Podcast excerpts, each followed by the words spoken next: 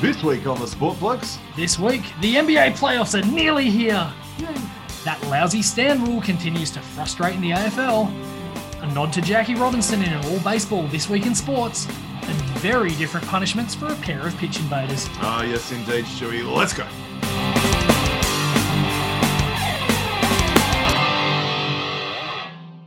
It's 8.44 on Wednesday, the 13th of April 2022.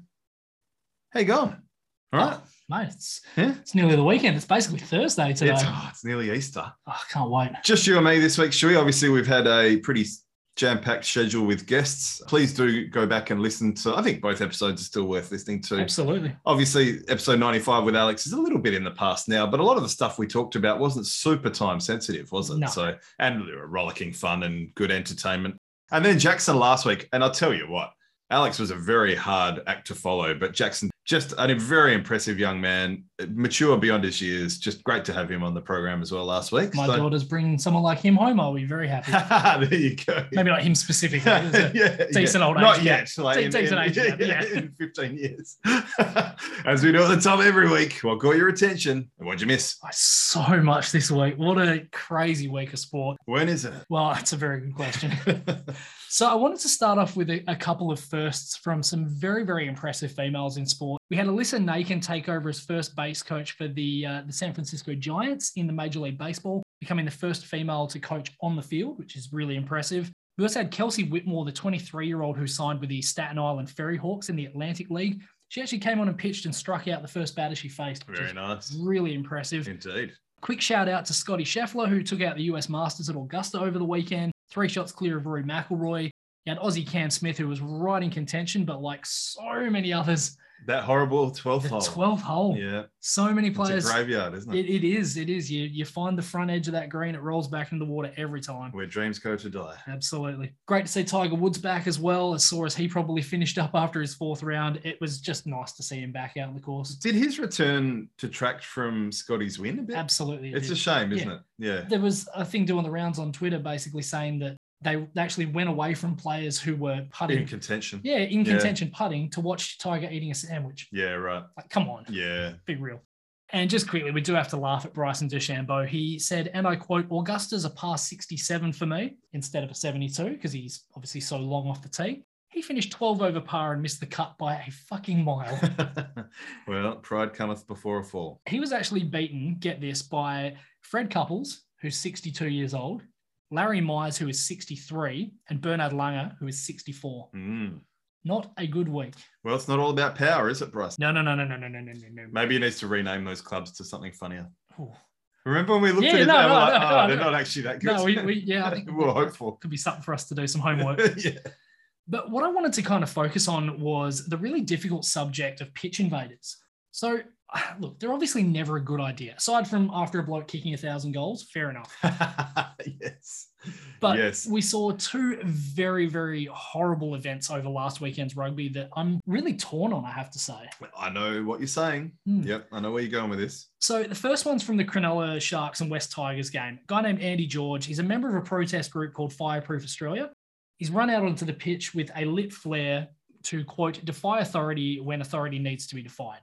Now, he gets fined $440 and charged with entering enclosed land without lawful excuse, being sentenced to three months jail. Now, look, I'm not usually a big fan of protests. I don't think they're necessarily all required. But uh, I think this is a really good cause. He's talking about rehousing victims of the floods and the bushfires, making places like schools and aged care and disability facilities fireproof and smokeproof. He, Oh, and, and there's no coincidence that he picked the Cronulla Sharks, ScoMo's favorite team. yes, That was that would have been a calculated decision. absolutely. He is sending a message to our prime minister for as long as he may be our prime minister. Yeah. but he's copped a three month sentence because of the fact that there's a new law in New South Wales about this sort of stuff. Now, if you flip over the following night to the Gold Coast Titans and Parramatta Eels game from the Gold Coast, Javon Johansson decided to tick off a bucket list item. She's kept her bra on, but wandered out onto the field, had a bit of a run around. But she was absolutely poleaxed Oh, by, mate. by one of the security guards. Oh, an NFL linebackers coach will be proud. Yeah. Yeah. and, and he's he's actually lifted her up in the tackle, slammed her to the ground. Now Johansson's come out and said, fair play. She grew up playing rugby, footy, had brothers. She's used to that sort of thing. I was amazed at her nonchalance over it, actually, because it did not look good, did Oh, it? It Christ, looked it- If terrifying. that was you or I that got Yeah. it, we wouldn't get up. Yeah. Like, we- we're not built for tackles. Like, it's not great. But, you know, she said she got what she deserved and Yep. she, she copped it on the chin. But with that one in particular, I'm kind of looking at it going, well, what if she hadn't been okay? What if she'd hit her head on the turf and got concussion? What if she'd blacked out and never woken up? I don't think the tackle was necessary. I No. thought it was excessive. He could clearly tell she was a female. I, I thought it was too much. Yeah. They, they could have stopped her without without that. He could have literally taken one step in, wrapped his arms around her, and walked her off the field. That's Yep. all you need to do. Yep. And so, yeah, this sort of thing. And the other thing as well, we live in a society where we're constantly talking about, and as men, we're constantly being told violence against women is not okay. That is exactly what that is. That Yeah, yeah. constitutes violence against women. Yeah. It's not necessary. And quite frankly, it shouldn't go unpunished. Yeah, that's a that's a really interesting one. That one. Hmm. Yeah, yeah. I think I think her reaction will probably dampen some of the response. But if if she'd had whiplash or worse, like you say, the the conversation could be very different. Absolutely. Yeah, And so linking the two together, Johansson cops likely a $10,000 fine, a lifetime ban. The other guy gets a criminal record and gets to spend three months in jail for essentially doing pretty much the same thing. I think the flare adds a level of danger to his one that makes it worse, in my opinion. Hmm. Yeah, I But don't yeah, know. look, different Yeah. jurisdictions, And it- different laws, different Yeah. states. That's how that's how it is. And it's just, it's interesting though that there's such a, a vast difference between the two states. Yep. Well, we all have different criminal codes. Yeah, So, right. no, yeah. but it, it, it just highlights that particular part of our society that we live in. And okay, yeah, for this guy, it wasn't his first public demonstration. It does seem a little bit heavy handed, though. That's all. And, and look, I don't know. Maybe he's been fined before. He's not getting the message. It's hard to know. I, again, I think the flare adds a, an element of danger that maybe makes that worse than if he had run on the field with a sign, for example. Look, he had style. He had a flair. He was there. it's another nanny pick. and now he's down in the slammer. Yeah. Yep. It's true. Now, just quickly before I pass over to you, mate, I did see something that you had actually never seen before in the NFL. Well, I didn't remember it. It's possible I've heard Tony Kornheiser talk about it or something on PTI a decade ago. And Oh, I Your forgot. reaction said you. Yeah. hadn't Oh, seen look, I it. don't. I certainly don't recall it. It's a very unusual one. So it's a video of the barefoot kicker in the 1970s and 80s. This guy named Tony Franklin from the Philadelphia Eagles in particular made 177 field goals in his career, not wearing a shoe on his kicking foot. Insane. It is insane. I mean, I've tried to kick a footy barefoot and nearly broken my foot. Mm. So, my God. And to be doing that in the snow. And kicking 60 yards plus. Hmm. yeah, we kicked a Like- 65 yarder in oh, college. man. Yeah, that's nuts. It's That's absolutely nuts. ridiculous. That's ridiculous. Isn't it just?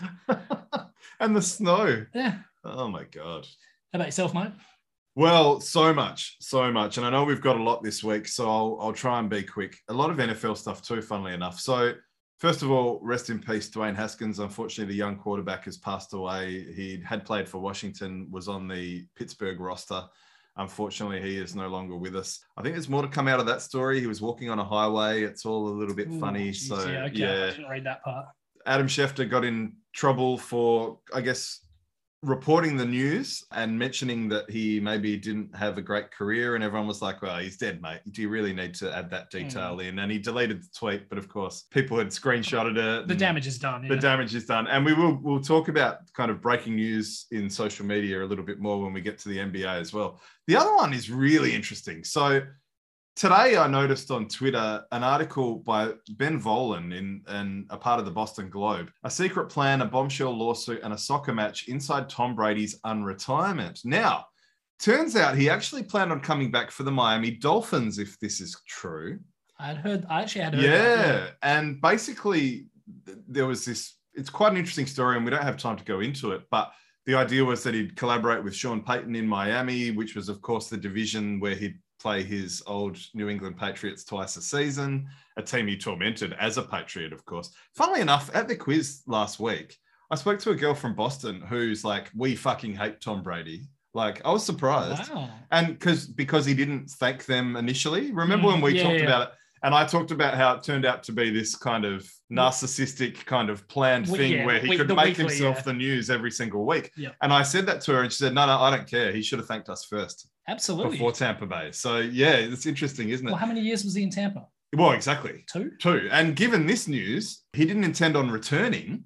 So even more of a reason to leave Tampa to the end. So yeah, this is fascinating. Basically, what scuttled it is the Brian Flores lawsuit where he brings in kind of the racism and the intentional tanking and so it's a fascinating story it's fairly new there's more to come out of it and and it's something that we'll maybe get a chance to look at in the future the other one now this is a bit of a this is a bit, bit of a funny i saw on twitter so melissa haas on twitter my cousin tapped on the window of a random car to ask for directions and it turned out to be lando norris driving himself home from the osgp in a hyundai after the f1 what are the odds eh i think the hyundai is an interesting Yeah, it is. Yeah. Yeah. Wow. so there you go. What'd you miss, mate? Well, I missed the Port Adelaide and Melbourne game on Thursday night, disappointingly, and, and not because it was a good game. Obviously, it was in- quite the opposite, in fact. But any chance to watch the benchmark of the AFL play right now is very much worth taking. Unfortunately, didn't quite pan out that way because of work and a few other bits and pieces, but that's probably the one I'm most disappointed about missing. How about yourself? Yeah, I'm with you there. It's the least AFL I've watched this season so far. Definitely would have liked to have watched that one, but just didn't get there. I saw a bit, but yeah, it's just. And look, you and I are both mad basketball fans. Our first love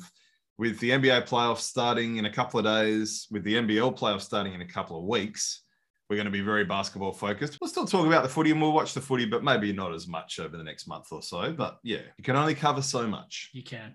And then the other one. So in the what are you amped for? I mentioned the NBA 75 game between the Nets and the Knicks, and I turned it on and it was normal. And then I found out that they'd done it in black and white and had the old scoreboard and had all that. And it was advertised on E our ESPN. So I don't know, maybe it was shown at another time, but the live broadcast that I taped was the normal color, just run of the mill. So I didn't bother watching. I have a major issue with this, and I really want to tee off on this. Go, please. So they choose this game between the New York Knickerbockers, which I thought was kind of cool that they called them that instead of just the Knicks, and the Brooklyn Nets. And I, I was thinking about this and I'm, I was sort of wondering why they chose that game. The Nets or the New Jersey Americans, as they kind of were known when they came into the league, Are you just going to talk about the Toronto Huskies here? I, I will get to that. Uh, yes. Yeah, yeah, So they didn't form until 1967. yeah. 20 years after the NBA began, and they were in the ABA until 1977. So Yep. they've only actually been in the league for 45 years. If you want that 75th anniversary game, yeah, you choose teams that were around for the first season and you retro it up. The Celtics, the Knicks, they haven't changed their name since they joined the league. No. Well, they were in. The, was it? The, were they the first game against the Toronto Huskies? The, the Knicks and the Huskies was the first game. yeah. So that would So- have been an obvious. They're in the same conference. They Uh, play yeah. each other four times. Exactly. Ideally, that, Yeah. was, that was part of the list that I had. So you've got the Washington Capitals, so Yep. you can play them as, as The Wizards. Yep. Toronto Huskies, you can play them as the Raptors. Yep. Chicago Stags as the Bulls. Bulls. Yep. Cleveland Rebels, the Detroit Falcons, and the Philadelphia. You're right. There's a dozen, nearly a dozen. Okay. There's nine. Yeah. If you include the Philadelphia, so so Phil- so many different Yeah. better choices. that's it. Philadelphia Warriors. You could do that as Golden State or Philly. yeah. Doesn't matter- Exactly. Yeah. Yeah. Pick your poison. Yeah. Or you could have A three-way game. on Philadelphia, that court and a half. Philadelphia versus the Yeah. Warriors. Yeah. Well. Yeah. Yeah. Three, three-way game would Yeah. be pretty cool. Triangular. Do you remember court. that three-way game of cricket they tried to play in South Oh my Africa a God. couple of years ago? Far out. Honestly. oh dear. Yeah. No. That that is disappointing then too. But Good there's- point. But there's more. I was just thinking about the bro. Oh, there's, more. Okay, Tim Shaw. This brings me. Yeah. they- Yeah. Steak knives. Steak knives are coming out. So Yeah. the next issue I've got, neither team was wearing retro jerseys. Yes, yes. That's the one time it would make Like, sense. how hard is it to organize Yeah, a set of yeah. retro jerseys? There, there are That's- so many different ones well, there. there's too many. Yeah. Like, And the, yeah, court, that's, the, the court wasn't retro yeah, either. yeah, Like, yeah. lay down a friggin' decal. It's not hard. Like, talk about blowing it. Yeah.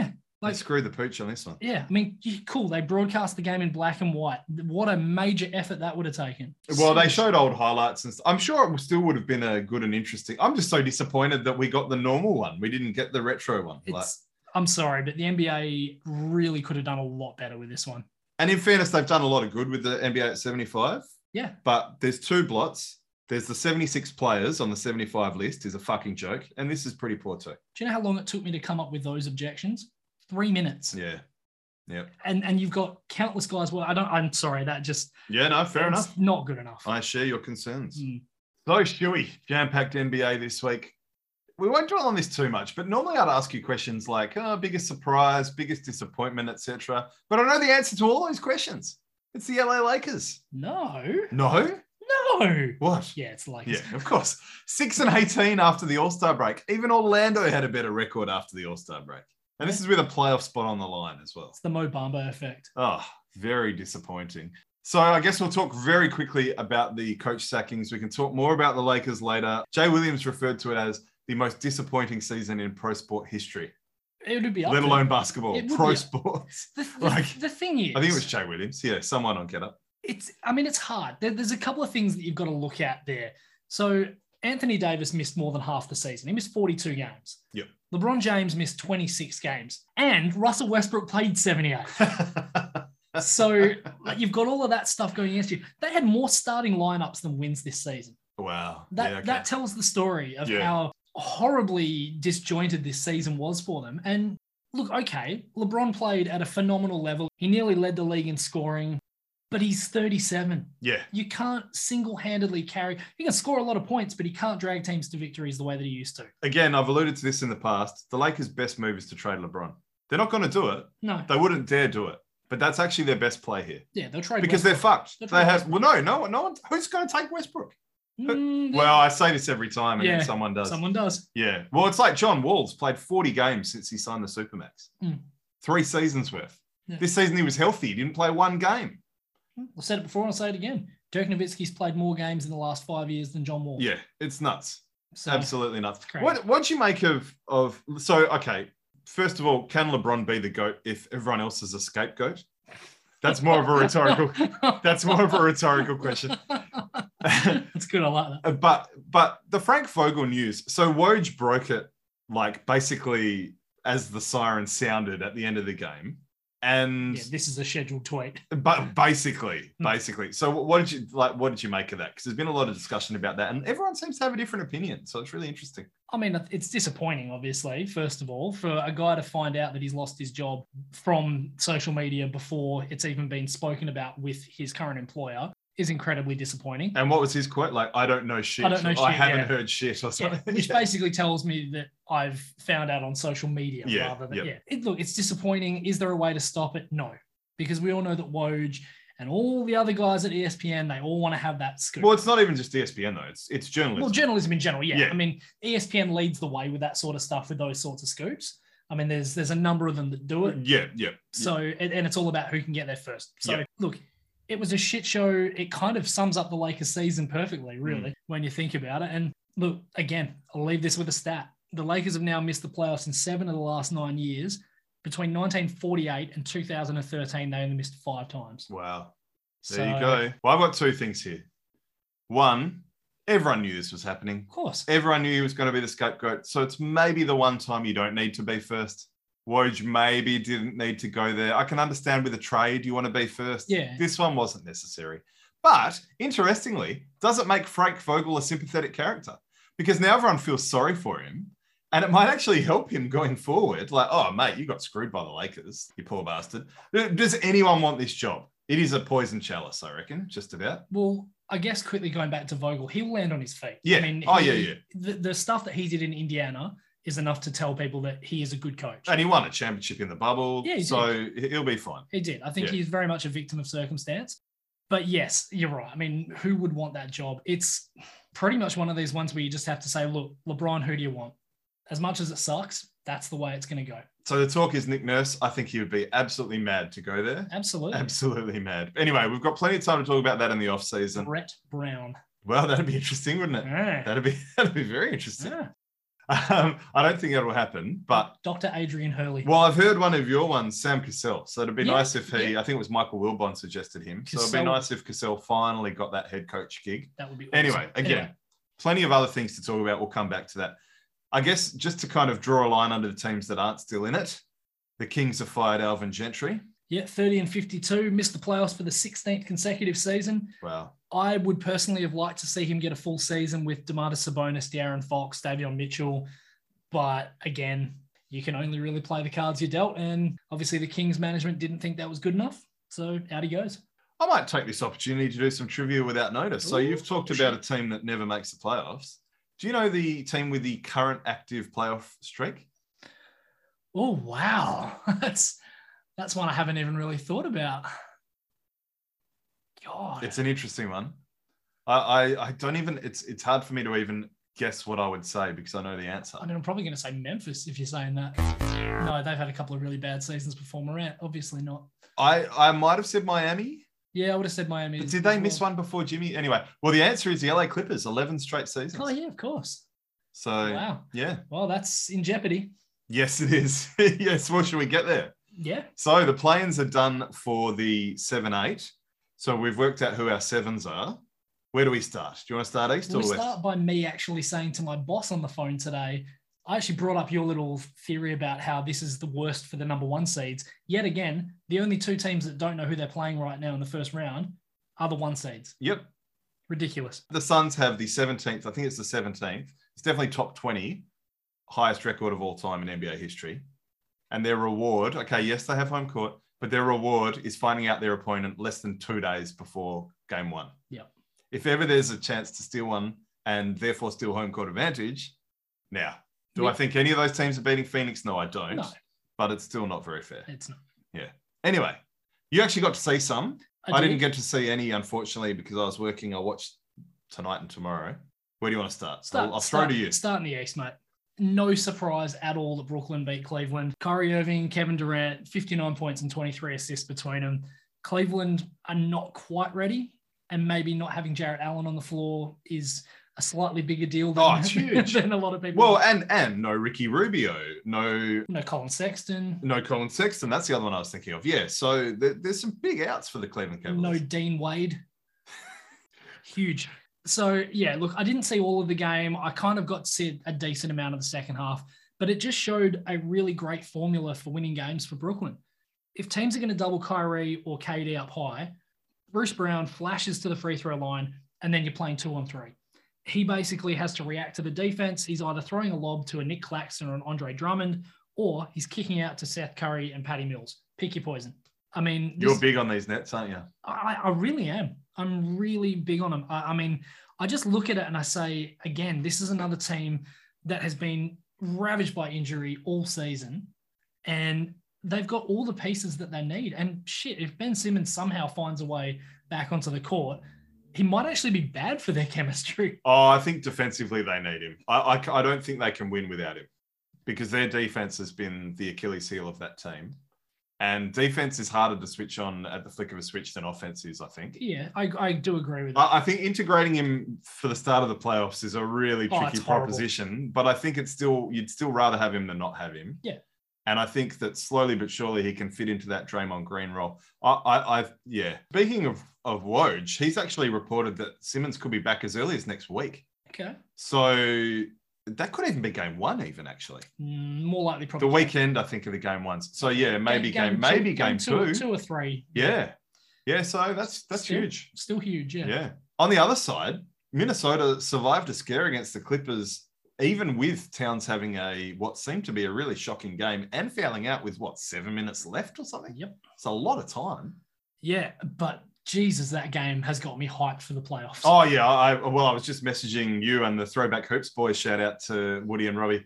That I was starting to feel really excited about the playoffs. Like yesterday, it started to hit me. You know, I'm like, oh, we're close now. We're really close. But it sucks because you got to get excited about the play-ins as well. Well, you know, it's yeah. but no, it, look, this was a hell of a game. The atmosphere in Minnesota, that is probably the most intense I've seen of a, say, playoff crowd in inverted commas, obviously play-in. But yeah, I mean, the Wolves got one first quarter point out of Cat and D'Angelo Russell combined. Well, Cat didn't have a point to half time. Hmm.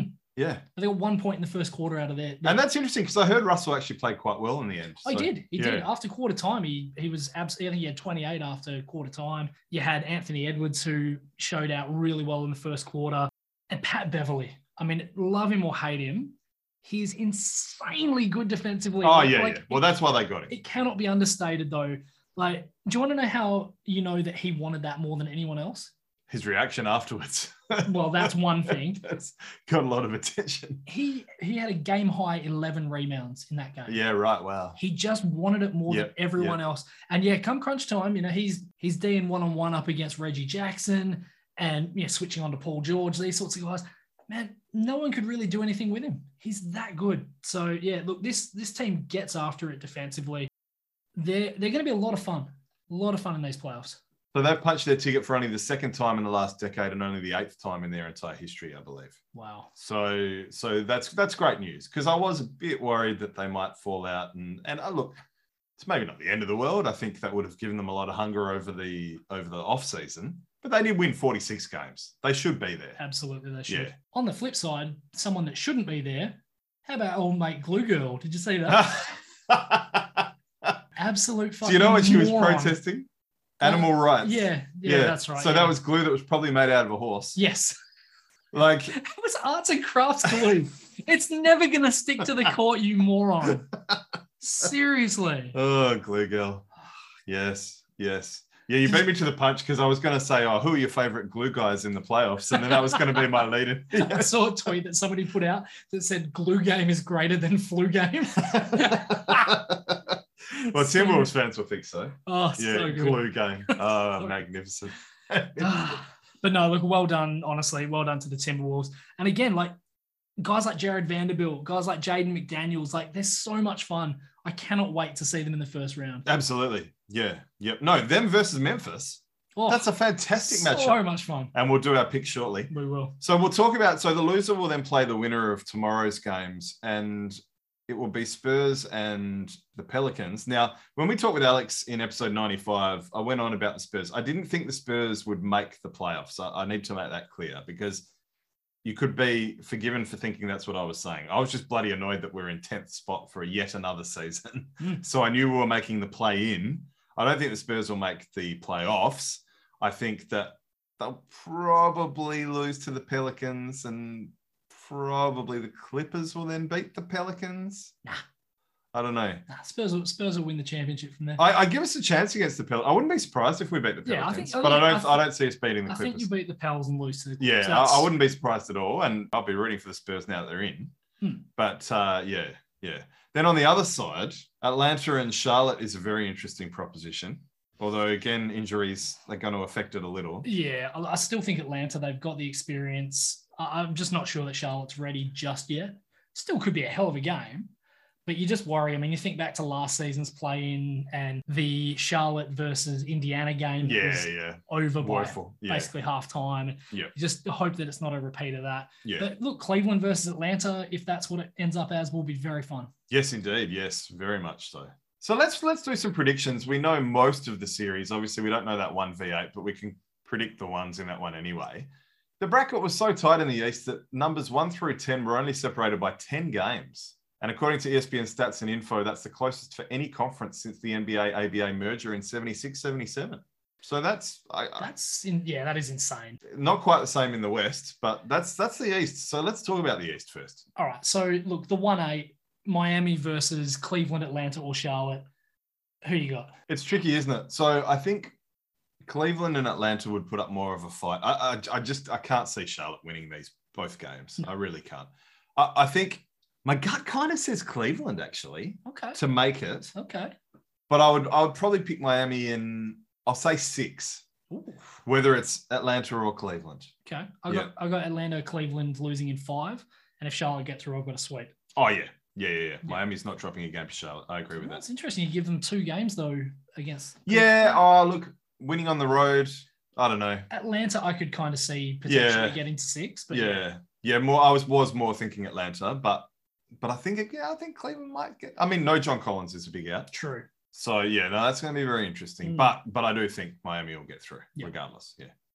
Yeah. And and look, they're really flying under the radar. They're not getting enough cred, No, all. absolutely not. and they're probably very happy with that. They're probably happily just ticking along while everyone talks about everyone but Yeah. them. Everyone's forgot we're the number one seed. Yeah. Oops. the playoffs are a completely different beast. It is about matchups, and it would, it would actually be we should we might have to go back and look at how often number one seeds have actually won the championship because it's probably not all that often. Mm, true. But home court throughout the playoffs, It's huge. uh, up to the finals if they met the Suns, of course. Yes, very true. Now Boston, Brooklyn, probably the most mouthwatering. Toss a coin, basically. Yeah. Oh, this is tough. It is tough. I mean, home court for Boston is huge. Their crowd is phenomenal. Defensively, Boston are an absolute beast of a unit. Tatum and Brown, probably two of the most talented scorers in the entire world. But Kevin Durant is still Kevin Durant, Yes. and Kyrie Irving is still Kyrie Irving. And I would take those two over Tatum and Brown at the drop of a hat. to me, I think this series just comes down to the secondary guys. It's whether a Seth Curry or a Patty Mills combo or a Marcus Smart, Derek White combo kind of shows up more. And, and which one of those two combos kind of is more productive throughout the series is probably likely to be the team that wins. But for me, the big, big thing is Robert Williams not playing. Yeah, yeah, me too. It's huge. And for that reason, I'm picking Brooklyn in six. Oh, it's so tough because I really I don't want to disrespect Boston. They did a tremendous job to get into the number two seed in the end. But the Robert Williams injury does worry me. Now, integrating Ben Simmons worries me a bit too. And the Nets defense worries me. I kind of, all right, I want to take Brooklyn in seven with Durant going absolutely ballistic in game seven in Boston. Like 53 or something. Yeah, like big. Yeah, 50, a 50 probably. Yeah. Yeah, okay. Yeah. No, that's that's that's definitely fair enough. I mean, the thing is, we're talking like it's a chasm between these two teams. It's seven games, and you've got to remember that Kyrie didn't play most, well, that's right. most of the season. That's right. That's and right. James Harden was overweight before he got traded. It's just, oh, it's just such a shame that such a good team is in such a low seed, but it means that we're going to have a really gangbuster first round, hopefully. But also, when you've got Miami, Boston, Brooklyn, Milwaukee, Philly, and to a lesser extent, Toronto and Chicago all in the same conference, it's going to happen. yep. You know, two of those teams have got to play each other. at Oh, some yeah, point. yeah, So, yeah, it's- yeah. So moving on to the three seed Milwaukee playing the six seed Chicago. So Chicago's worry is that they've been really shit against good teams. So they finished the season one and fourteen against the top four teams in the East, and that's the second worst winning percentage by a playoff team in the top four of their conference since 1984. Only the 2019-20 Orlando Magic went 0 and 14 or worse, and they were not in. Well, they were the eight seed. Yeah, they they, they were not going to do anything. Hmm. So, look, I don't think Chicago will do anything either. I think, unfortunately, they've hit a skid at the wrong time. I think the Lonzo Ball injury is huge. Yep. I'll give them one. I'll pick Milwaukee in five. I think this whole season from them was actually derailed by that Grayson Allen flagrant against Alex Caruso Oh. that broke his hand. Yeah, That- that yeah, that's true. That's another important That- defender. Royally screwed their momentum. So I'm I'm with you. I look, I think this one is probably over in five as well. I'm going to take the Bucks in six just purely because of DeRozan Yep. and the way that he's been playing this Yeah. season. Well, he's been next level clutch, like one of the top four clutch stats of all time. Yeah. Yeah. So I, I, I'm going to give Chicago two very reluctantly. If it's over in five or less, I won't be surprised. Yep. Me neither. Now, this is mouthwatering too. Philly and Toronto. Now, I was really hoping for a Philly Brooklyn first round. It didn't happen in the end. Uh, they managed to, to dodge them, but they were in fourth seed. And I'll tell you what, Toronto Raptors, no Matisse Thybul. Wh- What, like, Aussies must be hated in Philly. Yeah. Ben Simmons and now Matisse. this was probably the worst matchup that Philly could have hoped for. You get the one team where there's basically a massive issue with this whole lack of was it the second jab? I don't know. Was It was the second jab. Yeah. Yeah. Yeah. why get the first if you're not going to get the second? It makes no sense. Well, do you know what's interesting? So this this if Toronto get through, this could prove a problem in the second round for teams too. Like I heard, for example, that two very prominent Boston players aren't vaccinated, for example. Okay. So this could rear its head in future rounds, but we'll get through this round first. Yeah. Will they? That's the question. Look, I, th- I mean, look. Let's be real. Nobody can stop Embiid. He's j- one, uh, but He's probably a beast. probably one of the three most unstoppable players. And funnily enough, all three of them MVP candidates. Yep. But Toronto actually took the season series 3 1, and Embiid played in three of those four games. So I guess the issue that they have on the flip side is that when Toronto plays against Philly, they really struggle to defend guys like Pascal Siakam. Boucher had some really good games against them, as well as that backup center. And no Thibault, who would be his primary defender exactly. for away games. This is a major danger series for Philly. That I could easily see them going out in the first round. I'm not saying they will, Yeah, I think Philly in seven, personally. Yeah, I'll, I'll head, head in that direction too. I I think. think if Thibault plays, it's probably over in five. maybe Yeah, eight, yeah, it six. changes things. Yeah, But uh, yeah, I think that makes it a lot closer. but, yeah, geez, again, Aussies can't be popular in Philly at the moment. No. Crikey. Well, and Brett Brown, as I said, like mentioned Yeah, before, yeah, with he the was- Aussie I connection. mean, he's not he's not an Aussie, but he was an no, Aussie but he was here connection, for a yeah. while. Yeah, So he yeah. was- In the West, Stewie, obviously, as we said, we don't know who the Phoenix opponent will be. Either way, we think they'll go through. They're trying to become the 15th team in league history to lose in the NBA Finals and then win the championship the following season. The last team to do so was the Warriors in 2016 17, who, sorry, Don't remind me. Sorry, yes, they got Durant and they beat Cleveland. There was obviously the Spurs and Miami. I think was probably the one before that. Yep. Does- There you go. You've reminded yourself of yeah, that. well, there you go. There you go. So equal, op- equal opportunity. You've chopped onto your own stuff. That's right. there. Yeah, I have. I've played on.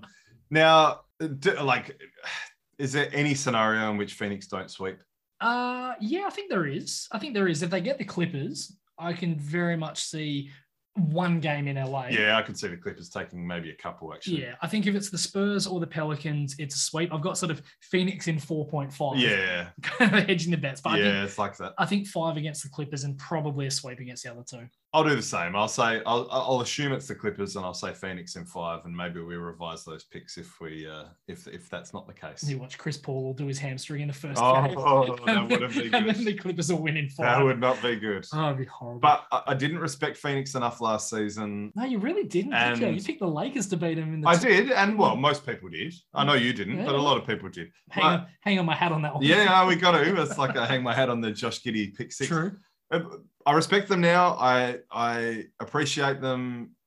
Uh, I'd still probably pi- pick Milwaukee over them, but Well, you might get to I, eventually. I think there's a very they've got the inside track. Well, here's the question. I'll ask it now.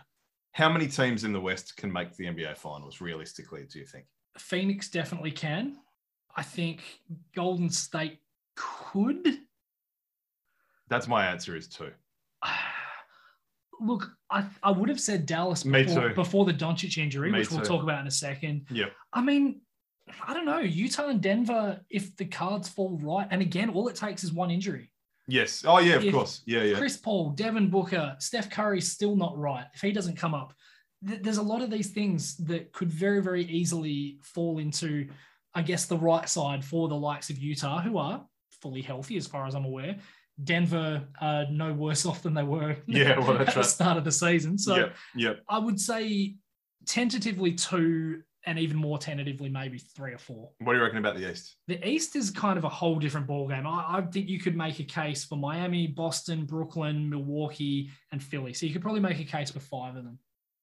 I'll say, oh, I don't know about Philly. James Harden is so shit in the playoffs. Yeah, but he's not that shit in the first round. No, no, but we're talking about who can make it to the oh, finals. yeah, true. Good point. I, I, I reckon only four. I reckon Miami, Boston, Brooklyn, and Milwaukee. I'm just talking about teams that have the tools to actually get there, though. And, and oh yeah, Philly have the tools, on, but I, on yeah. paper, yes. And I, I- yeah. yeah, I know. I wouldn't put my house on it. Don't, don't get me No, wrong. no. But yeah, if we're talking about teams that could make it, five probably for me, four and a bit maybe, four, Yeah. four and a half. Four and a half. Yeah, we'll go with that. Anyway, sorry, I jumped ahead there. So Memphis and Minnesota is that mouthwatering uh, matchup we talked about at the top of this segment. Yeah, as fun as I made Minnesota out to be, I still think Memphis are too deep, regardless of the fact that they're so inexperienced. Jaron Jackson Jr. is huge. Massive. he's made a massive difference and he's helped be the difference between a play-in surprise and a second seed. So I think I think Minnesota could upset them, but I don't think they will. Look, for me, it's going to come down to a couple of things. So the Ja Morant and Pat Bev matchup is going to be Oh, it's fascinating. mouth-watering. And you know Morant plays better in the playoffs too. Like he's a big game player. So that's Absolutely. going to be fun to watch. And as you mentioned, Jackson Jr. and Towns, I think will be a lot of fun. Josh Okogie, there's no guarantee that he'll play. So that's kind of a big. I didn't play any minutes today. Right. So that's a that's a huge thing. And for me, I just think Memphis's bench is too deep. And for me, I've got Memphis in six. I don't want either team to lose. That's the problem. No, well, I think both teams will be better for it and they're on the they're on the way up. The Grizz how's this? The Grizzlies average age is 24 and four and a half, basically. So months. well, yeah. So, so they're the youngest team to finish with a top two record since minutes became official in 1951-52. I think really the only, ESPN stats the and info. only way to describe them. Diaper dandies, baby. Yeah, oh, big time. Yeah, Dick Vitale. Yeah. I love them. Diaper dandies. I, I reckon Ja Morant's good for at least 150 this series. Ooh, okay. He's a big game player. Hey, I'm down with that. I love. I know Ja. you. I know you're a love massive Ja. fan. I, I'll I'll take Memphis in. oh, I want to say five. Ooh, okay. Okay. Yeah. I thought you were hovering between six and seven there for a second. Well, I hope it goes. I'll say seven. six. I'll say six. I hope it goes seven personally. Oh yeah, I'd love to see. I hope they all go seven. I, I, I'll say six. No, Oh, I do. I do. do. yeah, I'm, I'm not But- against. I'm not against it. yeah, um, it's Oh, more to watch God. though, of course. If it's like Miami Charlotte, I hope that doesn't go seven. Yeah, yeah, true. Yeah, yeah. Uh, I look, I, I watched every game from the second round onwards last off last playoffs. So I don't know if I'll be able to manage it again if they're all going seven. Yeah, it's a it's tough I'll ask. see how we go. But uh, yeah, Golden State Denver's a very interesting one. The most intriguing first round matchup for me, probably t- well, maybe tied with Brooklyn and Boston. Certainly the most intriguing in the And West. in this, yeah, in this conference, yeah, I want the Nuggets to win, but I guess it, it it just comes down to Steph Curry. yeah, He has not been right since the whole Marcus Smart incident a few weeks back. If he can't go for games one and two, and he is questionable for those two, that's the Nuggets' chance to steal home court. And if- definitely. if, they do, then there's every possibility that Denver gets through this one. How's this? So I read this on E ESPN today. The Golden State Warriors' big three, so Steph Curry, Clay Thompson, and Draymond Green, they were on court together for 11 minutes this season. The day that Clay Thompson came back, Draymond Green went down for two months with a back injury. And then the day that Green came back, Steph got the current injury he has now. So, like, they're, oh, geez, at the wrong time. Yeah. I think you're right. I think I think that extends the series. If if they were full health, and given that I don't think Jamal Murray or Michael Porter Jr. are Nah. coming back, I don't think so. pro- probably the whole playoffs from what I hear, Mm. but definitely not this round. I don't think, unless that's a card they're going to play, which would be great. Play the wrestling music and and you know. and here it comes, Jamal, Yeah, Jamal Murray. Murray. Oh my God, he's holding a chair. Um, oh, and he's been suspended now. as long as there's no Morris brothers around. Luckily, it's Golden State. Murray with a chair shot. I'll, I'll say I'll say the Warriors in I'll say in seven. I've got Golden State in seven Oh, as I'll well. say seven. Yeah, But I mean, again, if Curry doesn't play the first two, there's every possibility it's Denver in six. Now the next one is so hard to pick, Stewie, because uh, do you know much about the Luka Doncic injury? Yeah. How bad is it? Oh, I mean, it's not great. It's not. It's a strained left calf. Do we know what is he going to miss any time? There is quote no timetable for his return. Yeah. See, this is the problem. So he could play game one, but he might not. and Yeah. he's probably going to be hobbled. And do you know the fucking stupidest part about this? It's all Jason Kidd's fault. For some unknown reason, up 16 late in the third quarter of a game against the Spurs that ultimately means nothing, Doncic is on the floor. It's like the Derek Rose It's exactly Thibodeau. Yep. Jason Kidd is Tom Thibodeau. Do you know the funniest thing though? He wasn't even meant to play. He actually had a one-game suspension That's right. for the text That they rescinded. rescinded. Yeah. Yeah. so yeah, not uh, not great, unfortunately. And realistically, because of that, I've got the Jazz winning it in seven. yeah. which annoys me because I don't really like Utah. I I think Utah missed a bit of a golden opportunity this season. They're 22 and 23 in their last 45 games, Wow. and they blew 15 double-digit leads. Wow. The Utah Chokers. Listen to some of these teams: at the Magic versus the Wizards, at the Pistons, at the Lakers twice. Mm. There's some really bad choky losses for for the Utah Jazz. So I'll tell you what: if Luca was full health, I'd pick him in five probably. Mm. But this one's really hard. I, I feel like Luca will still. I feel like he might have a bit in him. Oh, I take Dallas in seven.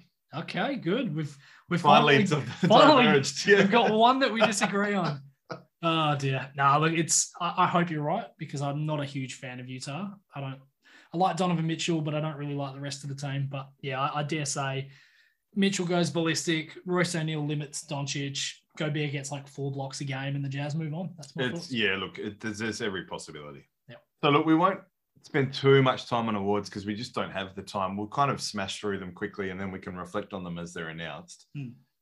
Who you- who have you got for MVP? We want to give our tips so that it's on the record before it actually Yeah. gets announced. It- I mean, at the moment, obviously, it's a three horse race. It's Giannis, Embiid, or Jokic. I've got Jokic by a nose at this stage. I mean, you could make a pretty decent case for all three of them. Oh, definitely, definitely. but I've got Jokic. Just quickly before you mention your pick, did you hear there was a Serbian forward who's declared for the draft named Nikola Jovic? I did. I really hope it's just Jokic wearing one of those moustache and glasses combos. You know, like the Groucho glasses. Fuck, that'd be terrific. Uh, I think he's actually meant to be quite a good player. So okay. yeah, I think so. Yeah, There you go. yeah. I've got Jokic. It's not going to be any surprise. I, he's my favorite player in the league. I bang on about him all the time. First time ever a player has had 2,000 points, 1,000 rebounds, and 500 assists ever.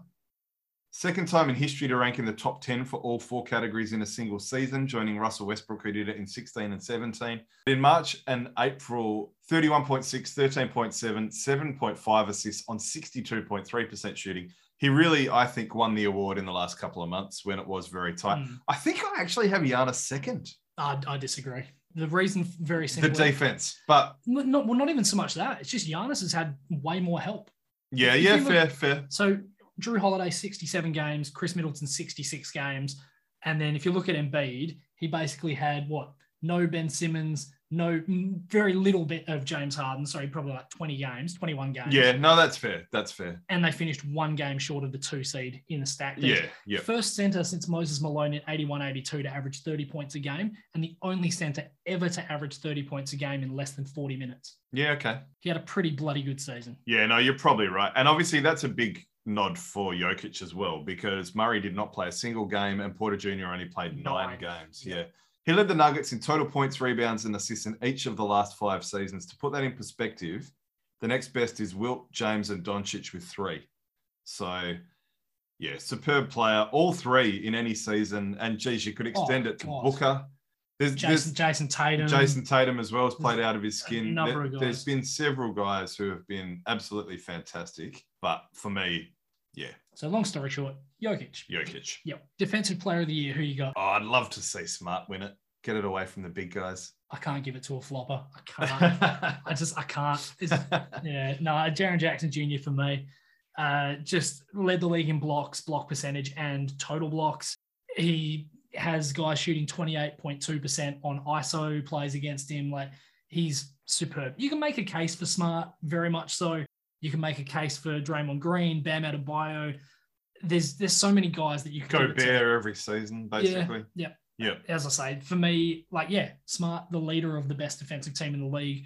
I just can't give it to a guy. who I think, flops. yeah, the record is why a lot of people might pick him. That that is a, tr- a trickier one.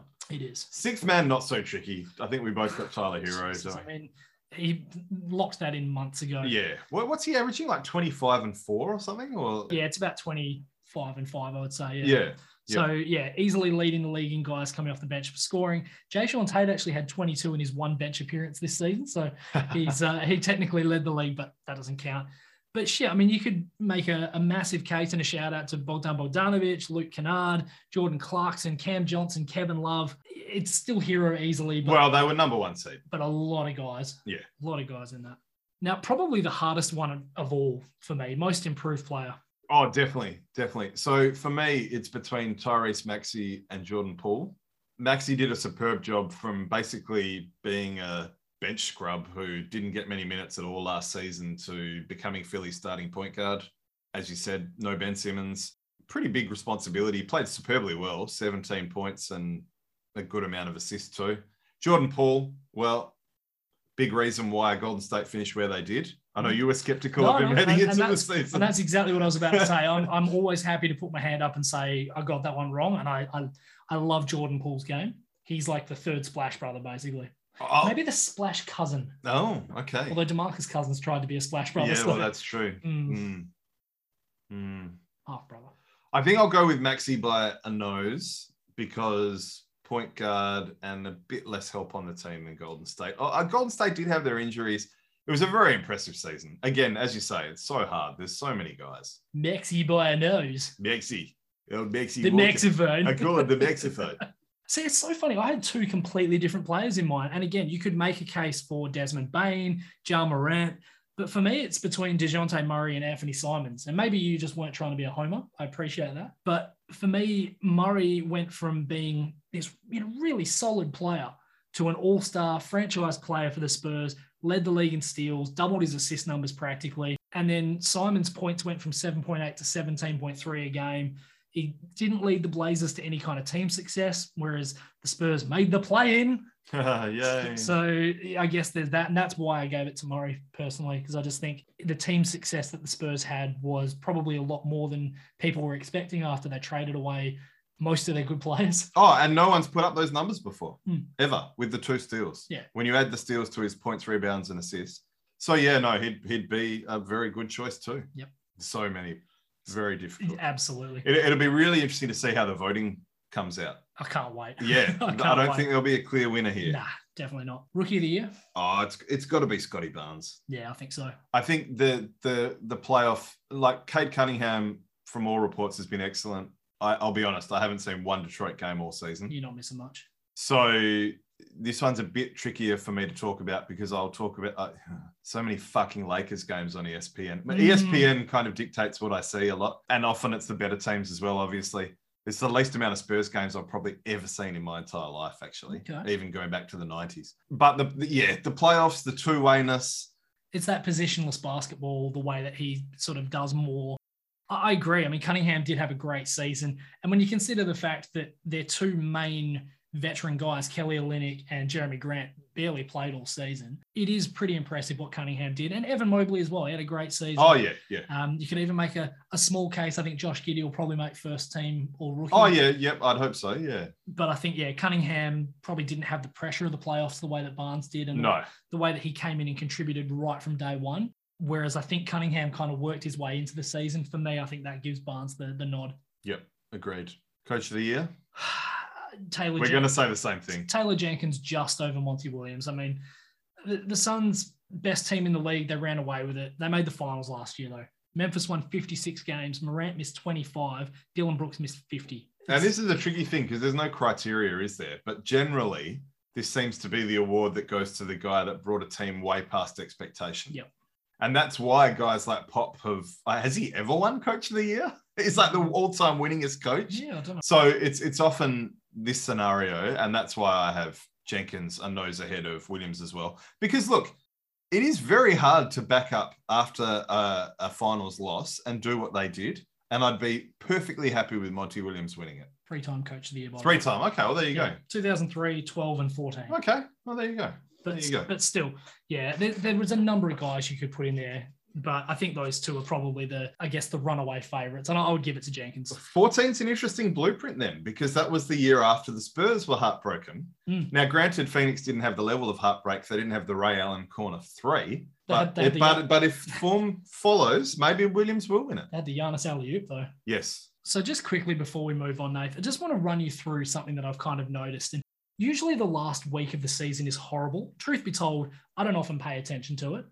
But I'm starting to realize that it's like a much better version of Summer League. In the, Ah, interesting. Yeah, where Austin Reeves can be Oscar Robertson, basically. well, this is it. And this is a perfect segue into to what I'm going to talk about just quickly is some of these guys that are usually, you know, off the bench, maybe not playing huge minutes or are just complementary pieces that are doing huge things. Austin Reeves, first undrafted rookie in NBA history with a 30 point triple double, 31, 16, and 10 in that crazy win over the Nuggets. First Laker rookie with a 30 point triple double since the logo, Jerry West. And the fourth rookie ever with a 30, 15, and 10, joining West, Oscar Robertson, and Blake Griffin. There's that. There's that mention of Oscar Robertson. There you- Absolutely. There you go. Absolutely. There you go. Emmanuel quickly for the Knicks, 34 points, 10 boards, 12 assists. Same game that Obi Toppin had his second straight career high with 42 against Toronto, two nights after dropping 35 against Washington. Does New York move off Julius Randle and become the Obi Toppin show? Well, you consider dangling him for trade because I don't know if he's worth the contract he's paid. no, God, no. Yeah. I'd be keeping Toppin and making him the Oh guy. yeah, well yeah, I'd, I'd be keeping Toppin regardless, but but it's an interesting one, Hmm. and, and and that is the benefit of late season is getting a good look at guys. Who do you want to keep? Who do you want to add to the rotation? Who do you want to dangle for trade? All that sort of stuff. Yep. John Concha, guy who's been on the bench quite a lot, still playing okay minutes for Memphis, but 17 points, 13 boards, 10 assists. Another shining light for that Memphis team that's just vastly overachieved. Did you see though they still had the triple double watch up after Concha got his 10 assists? did they? No, I yeah, they didn't. stuffed that up royally. And then a massive find for my Thunder, Jalen Horde. Most guys haven't even heard of him. no, Very small sample size. He played seven games this season for us, averaged 14.7 and 12, including a 24.21 rebound game against Portland and a 27.17 rebound game against the Lakers. Mm. Not bad for a guy who is six foot eight. No, that's impressive. Yep. It's it's very hard to put OKC performances in context though when they're tanking so hard. True, but someone's got to put the points. Oh in. yeah, yeah. Look, and he's, Uh, he's they're been doing doing themselves many favors as they potentially look for a new team, or as I say, try to get more minutes in a rotation next season. So And it's funny you mention that. The bottom four teams this season are the exact same bottom four yes, as yes, last season. Yes, OKC, indeed. Houston, Detroit, and Orlando. and geez, they were tanking pretty hard at the end. Portland were tanking real hard at the Mm. end. A few teams really pushed hard. Yeah, Just a couple of other quick ones. We forgot to mention it in the Atlanta talk. Trey Young led the league in total points and assists, the second time that's ever happened. Tiny Archibald in 72 73. And can I say, he was fucking robbed of that MVP. Dave Cowens averaging 20 points and 16 rebounds. Good numbers. Hmm. Archibald, 34 points and 11 assists. Mm, He's, he was robbed. interesting. Just comes down to the record. But now, whenever I think of Trey Young and I think about the play-ins, and close your ears, Woody and Robbie, the regular season is boring, or whatever that quote was. Like, well, if you weren't so fucking bored, you might be How many times are you going to mention that? Well, it's it's a pretty shitty attitude to be honest. It I'm is. not I'm not a big fan of Trey Young actually. I think part of the bravado is what makes him probably able to do what he does, but it really is a double edged sword. he's a, like villain. he's a villain. he is, and he you know compared himself to Isaiah Thomas and thought he should be in the Olympic team after five minutes of success. Well, And- He's a good comparison to Isaiah Thomas, the Celtics one. yeah, Isaiah had won championships and done all sorts of good things, Mhm. and I'm not saying Trey hasn't, but might need to pay his dues a little bit more. And then just quickly before we move on, Kevin Love. Jesus, did you see what he did in that finale against Milwaukee? 14 minutes 43 of playing time, 32 points and 10 That's boards. outrageous. Isn't it ridiculous? Absolutely outrageous. So yes, quite a fun, surprisingly fun actually last week of NBA. It is, it is when you love a random stat. Just rounding out the NBA, so Bill Shonley has retired from the Portland Trailblazers. He was their first ever broadcaster and held the post for 28 seasons. He'd been with the team since 1970. Nickname Shones, he actually coined the phrase Rip City. Ah, nice. So he'll be enjoying retirement, I'm sure. That is a mammoth career. Much better nickname than Cream City that Milwaukee has. oh, dear lord. Cream City and Sacktown. So we'll absolutely race through the NBL. First things first, RIP Paul Kuiper. Yeah. great character of the game. We were a bit young to really probably appreciate him. He was in those Wildcats Late teams, 80s, yeah, yeah. and also played for Newcastle. And Gold My- Coast. my memory of him is at the oh god, I want to say like '94 NBL All Star game when it was Boomers versus Him Imports. just running around with a microphone. Yeah, he was basically doing the. roaming He Brian. was basically he was kind of doing Romy Bryan, but he looked a bit like Billy Brownless. and and the, you and I still quote this. My brother still quote this. So he goes up to this little kid and he's like, "Who's your favorite player?" And he's like, Number four, and he's like, "Oh yeah, and who's number four? Michael Jackson. And that's my resounding memory of Paul Kuiper. But anyway, all accounts, a great great guy. Very sad for his family. So our thoughts go out to uh, anyone And I'm- associated with Paul. I'm Kuiper. sure he would want us to remember, want everyone to remember him in that light, you know, making them laugh, making Yeah, them smile. as a, like- just a good guy who, yeah, that's right, a bit of a larrikin. And and speaking of larrikins, Gilbert Gottfried today as well. Mm, the man who voiced Iago, amongst other things, a good comedian. and that So, stupid parrot from Aladdin. yeah, well, that is Iago. Oh, there you go. Yeah, yeah. Oh. Well, there you go. I'm clearly not a Disney guy, even with two daughters. anyway, okay. So, well, Aladdin's the best one. Um, Toy Story is the best one. nah, Aladdin, definitely. Toy Story. Robin Williams, Snow White and the Seven Dwarfs. as long as it's not Frozen. Tangled. Oh, I've watched Frozen like five times this week. Really, Yep. really. Yep. Jesus. Yep. Wow. Mm. Rest in peace, my brain. the Stewart Fund for dads that have to watch shitty movies, uh, please jump on Twitter at sportblokes, sportblokes at gmail.com. Don't give Nathan money for that. So look, we don't really have much time for the NBL, do we? But not much has changed, has it really? Thank God. No, I I think really the status quo hasn't changed at all this week. Sydney and Illawarra still on fire, still the form sides. Cannot wait for their upcoming match. United is still Southeast Melbourne Phoenix's daddy. Absolutely. Again, yeah, the yeah. Phoenix had a chance, and Yeah, tell you again what. they blew it. I tell you what, though, how good would it have been if Xavier Mumford's heave at the buzzer would have gone? Oh, that would have been impressive. that would have been huge. That would have been impressive. And then Perth still keeping Tassie and Phoenix at arm's length. So Yeah. really, yeah, And have an Adelaide team that couldn't even beat an undermanned Brisbane the other day. yeah. Well, Adelaide have been woeful lately. Oh, a lot of teams. have. Yeah, well, yeah, yeah. So yeah, not a not an amazing week. I mean, look, the, the throwdown was not too bad. Oh, I thought it was a good game. That was it was the the one shining light of the round, Yeah. really, or since we last recorded. Yeah. But once again, the ball is in the wrong hands in the final seconds of the game. Mitch Creek doesn't take a shot for the last 336 of the game, and you've got Kyle Adnam taking the Was it potential. that long. Yeah. Wow. Yep. Yeah, that's poor. It's terrible. Yeah. So again, Kyle Adnam taking the shot. It's just like just get the ball to yeah, either they're not executing down the get it stretch. to Creek, get it to Mumford, and get the fuck out of the way. Yep. Simple basketball. Yep. Aside from that, we have had some good news. Nathan Sobey's had his bronze medal returned to him. That put a big smile on my face. Yes, the league has returned to profitability, apparently, Larry Yeah. Kestelman, Very interesting numbers coming out of that. which could open the door for Canberra to return, Yes. which would be great. And- Absolutely great. And I kind of hope they go down the same path as they did with Tassie and kind of use something, some sort of uh, fauna that is native to the ACT. So the Canberra Gang Gang Cockatoos. Okay. Yep. It's a real team. Yep. Don't need the cannons. Well, Yeah, I need the cannons, Oh. I- obviously. We've been yeah, waiting. you know me. Of course, I'm going to say stick with the history, but yeah. Let's go, Gang Gang Cockatoos. Gang, gang. Well, it can't be worse than Jack Jumpers, can it? So it's one step A above. thousand times better. so we shall see. The But- Canberra Cocks, they'd be shortened to then, Yeah. obviously. Yeah. yeah. the Cockies. Yeah. Yeah, okay. Basically, it's all going to come down to the facilities. Larry Kesselman is serious about it, but they need better facilities. That's the long and short of it, really. So a couple of talking points from AFL this week, but first things first, I wanted to clarify something I mentioned. So in episode 95, we talked about the Buddy Thousand with Alex, and I talked about 1993. I wanted to actually tell the, the proper stats. So I said that in 1993, there were three blokes that kicked around 130 goals. I've got the numbers here. Tony Modra, 129. Gary Ablett Sr., 124. Jason Dunstall, 123. So they were all very close. Not bad. And then going down the list, so you got Suma with 76, Longmire 75, Sav Rocker, would have been a very young Sav Rocker, 73. Just the list goes on and on. A young Alistair Lynch or youngish Alistair Lynch, 68. There were a few blokes on 68. So, geez, 15 blokes before you get under 50 goals. It was like- It's a different it's like time. Three last year. It was probably. a different time. It really Yes. was. Yes. 50 will win you the Coleman these days. Mm. Anyway, So we won't really go into the actual games themselves so much. We'll talk a little bit about a couple of the umpiring decisions. yeah, a Obviously, bit there's more broad this week. huge, huge thing coming from off the field as well. But it has to be mentioned the Melbourne and Port game that I, I spoke about before. Geez, it shows you how far apart those two sides are. The D's the only undefeated side, Port the only winless side at the Yes, moment. Yeah. yes. Yeah, the- Pending the ladder. the Bombers and Crows playing a classic. Hawthorn and Carlton came back to earth with a thud. And both WA sides were surprisingly good.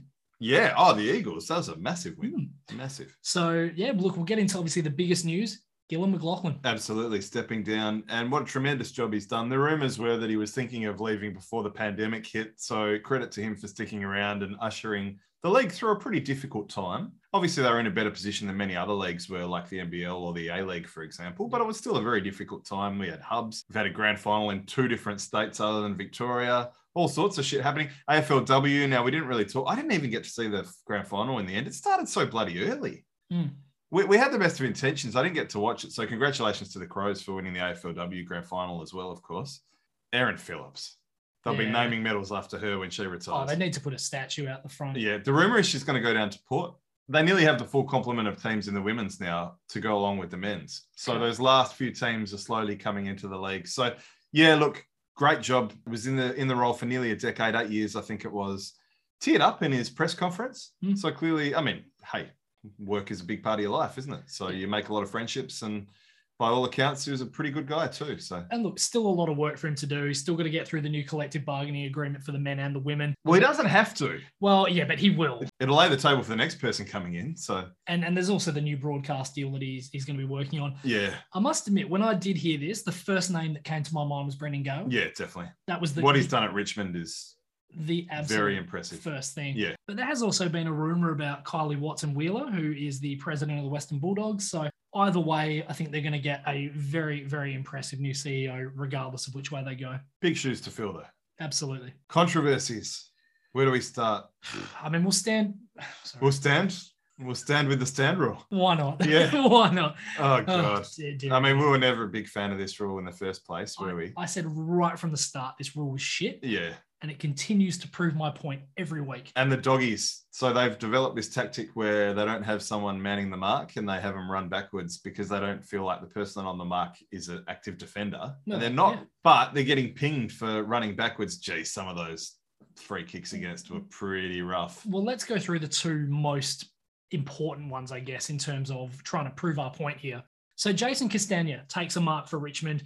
After being called to stand, Bailey Williams starts backtracking towards the 50 meter mark. Whistle, 50 meter penalty. Yeah, yeah, very quick. Very quick. Now, the whole point of this rule is to speed the game up. So penalizing a guy for vacating the mark seems like an absolute joke. It, it's bizarre. Yes, you're right. Because as Yeah. soon as he runs away from that, well, guess what? Castagna can now do Run whatever he forward. wants. Do Yeah, whatever he yeah. wants. Yeah, you can take a bounce. It's going to speed the game up. Yeah. So, yeah, I think this one is absolutely ridiculous. Yeah, it is. And then the second one, Dion Prestia takes a mark, feigns a hand pass. Aaron Norton moves off the mark slightly. Whistle, 50 meter penalty. Yeah, and I've always been a big proponent of if someone even fakes a hand pass, they've played on, as far as I'm concerned. Yep. Even if it's a fake. So I, I agree entirely. I mean, Yeah. how, how are guys supposed to defend if a guy can fake a hand pass or shape to play on Yep. and the guy can't do anything? Yep. But you're encouraging guys to fake or try and milk a 50 basically by doing this. that's sort of thing. exactly what it is. It's trying to milk a 50. And it's a dangerous spot to be in. It's the equivalent of jumping into a player in basketball and trying to draw a foul. It's the same sort of thing. And it's a massive penalty. If you're anywhere forward of centre half back, oh, yeah. you're giving them a shot on goal. And these players are good enough to, to nail those shots. And Oh, there was a very generous 50 in that Geelong Brisbane game, too. So if the umpire gives them 70 rather than 50, Even 60. I mean, yeah, geez, like, it's huge. Yeah. It's huge. Yeah. For me personally, and I've probably said this before, moving backwards should not matter. No, I agree with that. Moving sideways should not matter. I agree with that, too. moving forwards is the only way the defender gains any sort of advantage. So I'm sorry, AFL, you've done a lot of good stuff, but you've fucked this. There's, one up. there's some weird things in the AFL. Being able to play on from out of bounds, Yep. it should be out of bounds. Yeah. There's some weird stuff that there, goes there on. really is. Yeah. Then we come to the other one, the Tom Hawkins push in the back against Harris Andrews, Or lack thereof. or lack thereof. Yep. A- And this one's under the microscope because it's a three-point game. There's seven minutes left. The non-call results in a goal for Hawkins. And it was a good game of footy. It we was. both had Brisbane in our tips. we didn't did. We did. We? Didn't, oh, do we bring up tips? Four out of nine. Move on. Well, we haven't talked about it for a few weeks. So I've alternated seven five seven five. So I'm on 24 for the year. Oh, God, I, I think I've, I think I went five five four or something. I've- Oh, dear. I'm just having a shit year. Yeah. Well, it's a long way to go. That's what I do. It's a marathon, not a yeah, sprint, it's- yeah, as we know yeah. from last year. I'm a coming for you. oh dear. But no, look, going back to this one, I mean, there's huge consequences for this sort of thing. I mean, I'm not saying it directly decided the game, but in a lowish scoring game, lowish being in sort of 70s, 80s, that was the last goal kicked in the game. Yeah, shot on goal. Yeah, yeah, yeah. There were no goals in the last seven minutes of the game. Yep. So four points for two teams that are jockeying for a top four position, um, absolutely massive. Guys lose their jobs over this sort of thing, so it is frustrating, and Hands in the back is a rule. Enforce it. it's really, really simple. And you know, if that guy is maybe not in the best position, because his exact words were, "You were moving forward, your momentum took you forward." Right. Mm, Maybe not his, his exact words, but yeah, but yeah. there or thereabouts. yeah, yeah. if he can't see because of the position he's in, you've got to give more power to some of the other umpires, whether it be the boundary umpires, whether it be even the goal umpires, heaven forbid. You know, give these Yeah, guys- I, I have wondered if boundary umpires should have more power. They at should. times. Yeah. they're umpires for a reason. So Yep. yeah, disappointing. Something that wasn't disappointing though. Not for you. For Oh, Yep. Collingwood fans, it was. I'm wearing the Eagle shirt. Ah, yes, you are too. I am indeed. Yep. Look, inspiring win. Huge. Absolutely. Very impressive. Away from home. Very impressive. Yeah, yep. hey, what- Against Collingwood, yeah, what yeah. interstate. Yeah, not not an easy fixture. And when you consider the amount of changes, another 12 this week after 14 the week before, that actually left West Coast without a single player who had played more than six consecutive matches. And the only guy with more than four is Luke Foley, a guy who'd played a grand total of 11 AFL it's games. outrageous. It's crazy. To put into perspective how crazy this is, and massive, massive shout out to Sir Swamp Thing for coming up with this one. The last time any VFL AFL team didn't have a player with more than six consecutive games on their team was round six of 1897.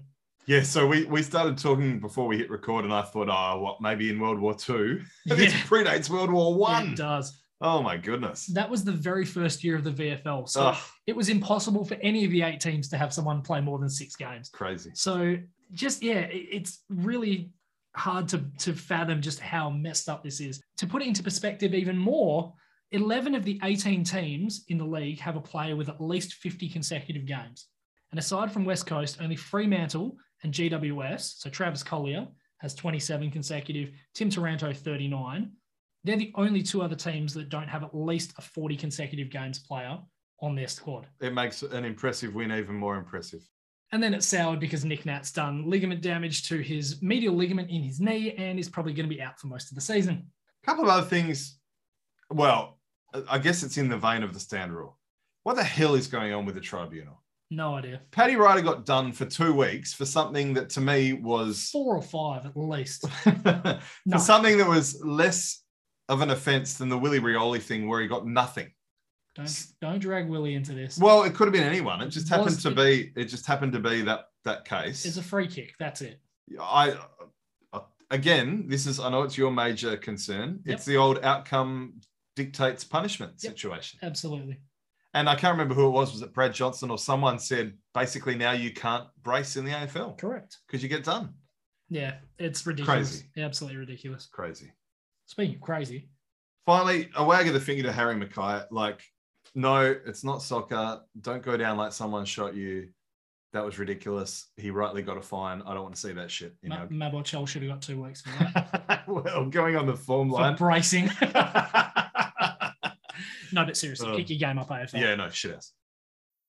And now, this week in sport history. April the 12th, 2013, and the New York Yankees turn one of the more complicated triple plays in MLB history. Try to keep up with me on this one. With runners on first and second base in the top of the eighth inning, Baltimore Orioles batter Manny Machado hit a sharp one hopper to Yankee second baseman Robinson Cano. Cano fielded the ball and threw to shortstop Jason Nix, which forced base runner Nick Markakis for the first out. Now, to explain this, because Machado was heading to first base, the runners on first and second had to run, but Nix tagged second base, thus forcing Markakis out.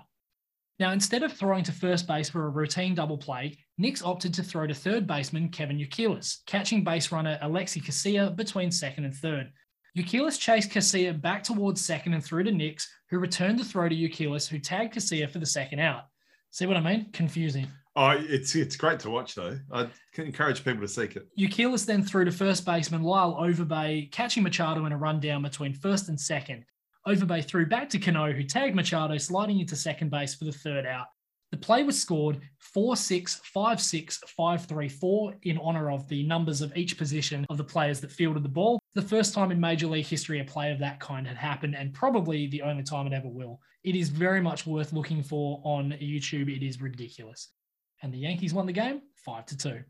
To follow the baseball lead, obviously the season started very recently. April 15th, 1947, Jackie Robinson became the first African American to play Major League Baseball, breaking what was known as the baseball color line when he suited up for the Brooklyn Dodgers at first base. Dodgers manager Branch Rickey told Robinson when he signed him, I need a player who has the guts not to fight back, presumably expecting there to be race related issues. He was right. Robinson was harassed by fans and constantly had the ball thrown at him by opposing teams, some of whom threatened to strike if the league allowed Robinson to play. Thankfully, National League President Ford Frick and Commissioner Happy Chandler, Awesome names. huh? great names, stood up for Robinson, informing players that they would be suspended if they did, in fact, strike. In his first game, Robinson reached base on an error in the seventh innings and scored the go ahead run in a 5 3 win over the Boston Braves. He went on to win the first ever Rookie of the Year at age 28 or 29, if I'm not mistaken, and finished fifth in MVP voting with 12 home runs, 48 RBIs, 175 hits, a 297 batting average, and he also led the league with 29 stolen bases. On top of his Rookie of the Year award, over his career, he was an All Star six times, the 1949 MVP, a 1955 World Series champion, and of course, a first ballot Hall of Famer.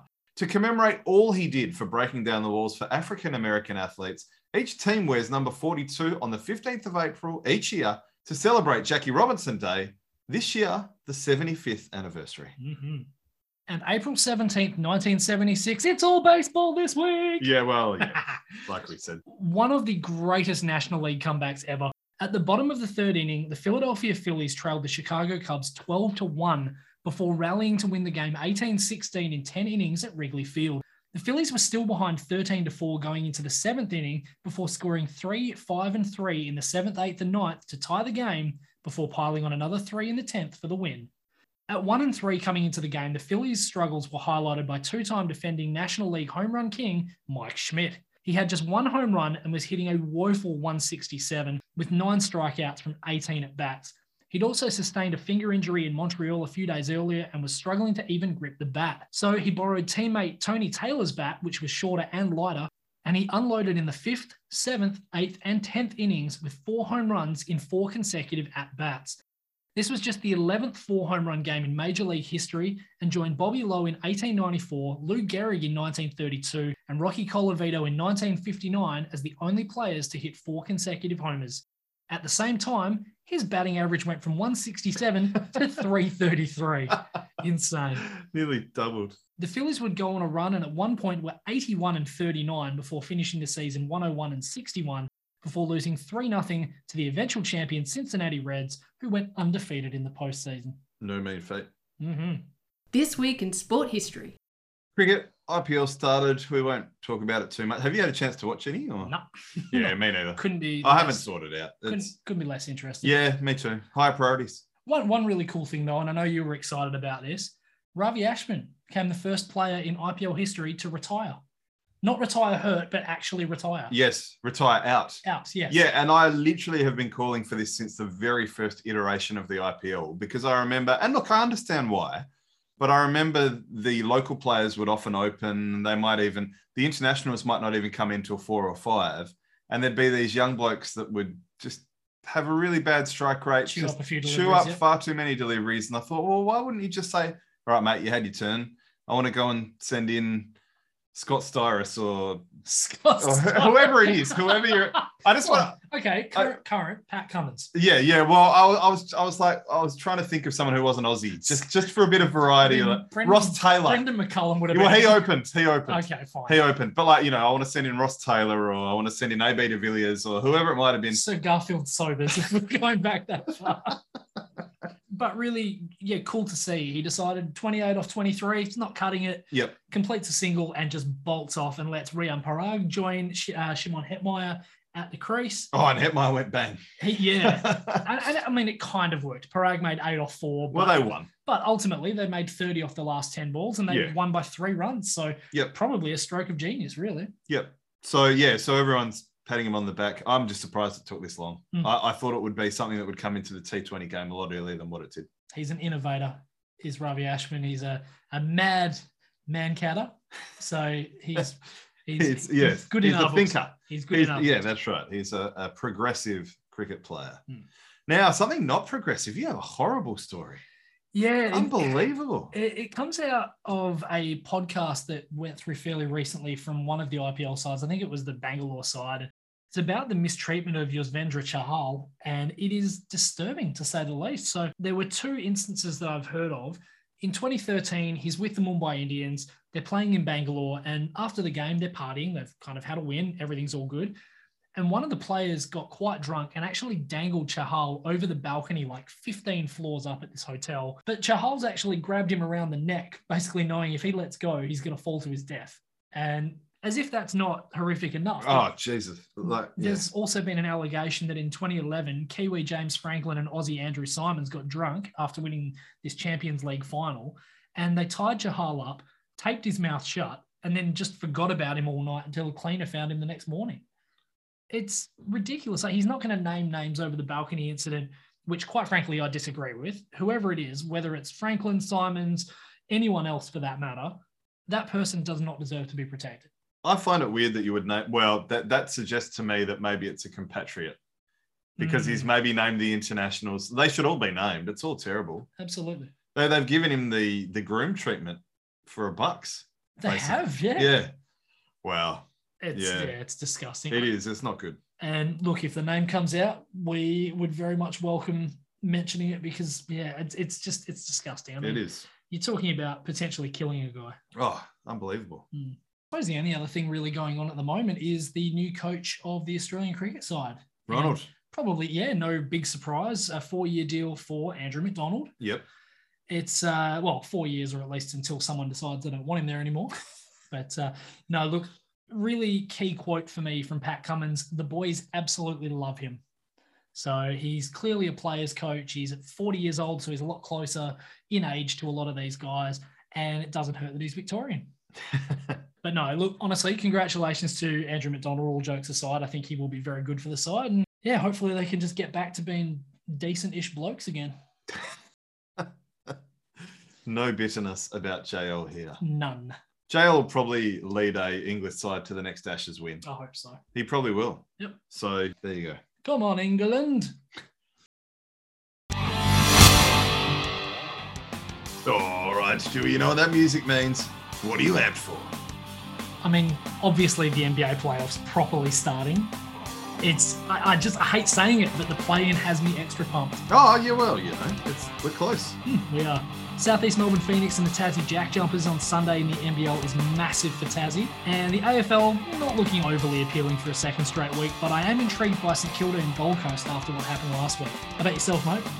Well, off to the Wildcats tomorrow night, so that'll be a lot of fun. Courtesy me of a too. friend from work, so thanks to him. I know he listens. Until next week, I'm Nath. And I'm Stu. We are the Sport Blokes.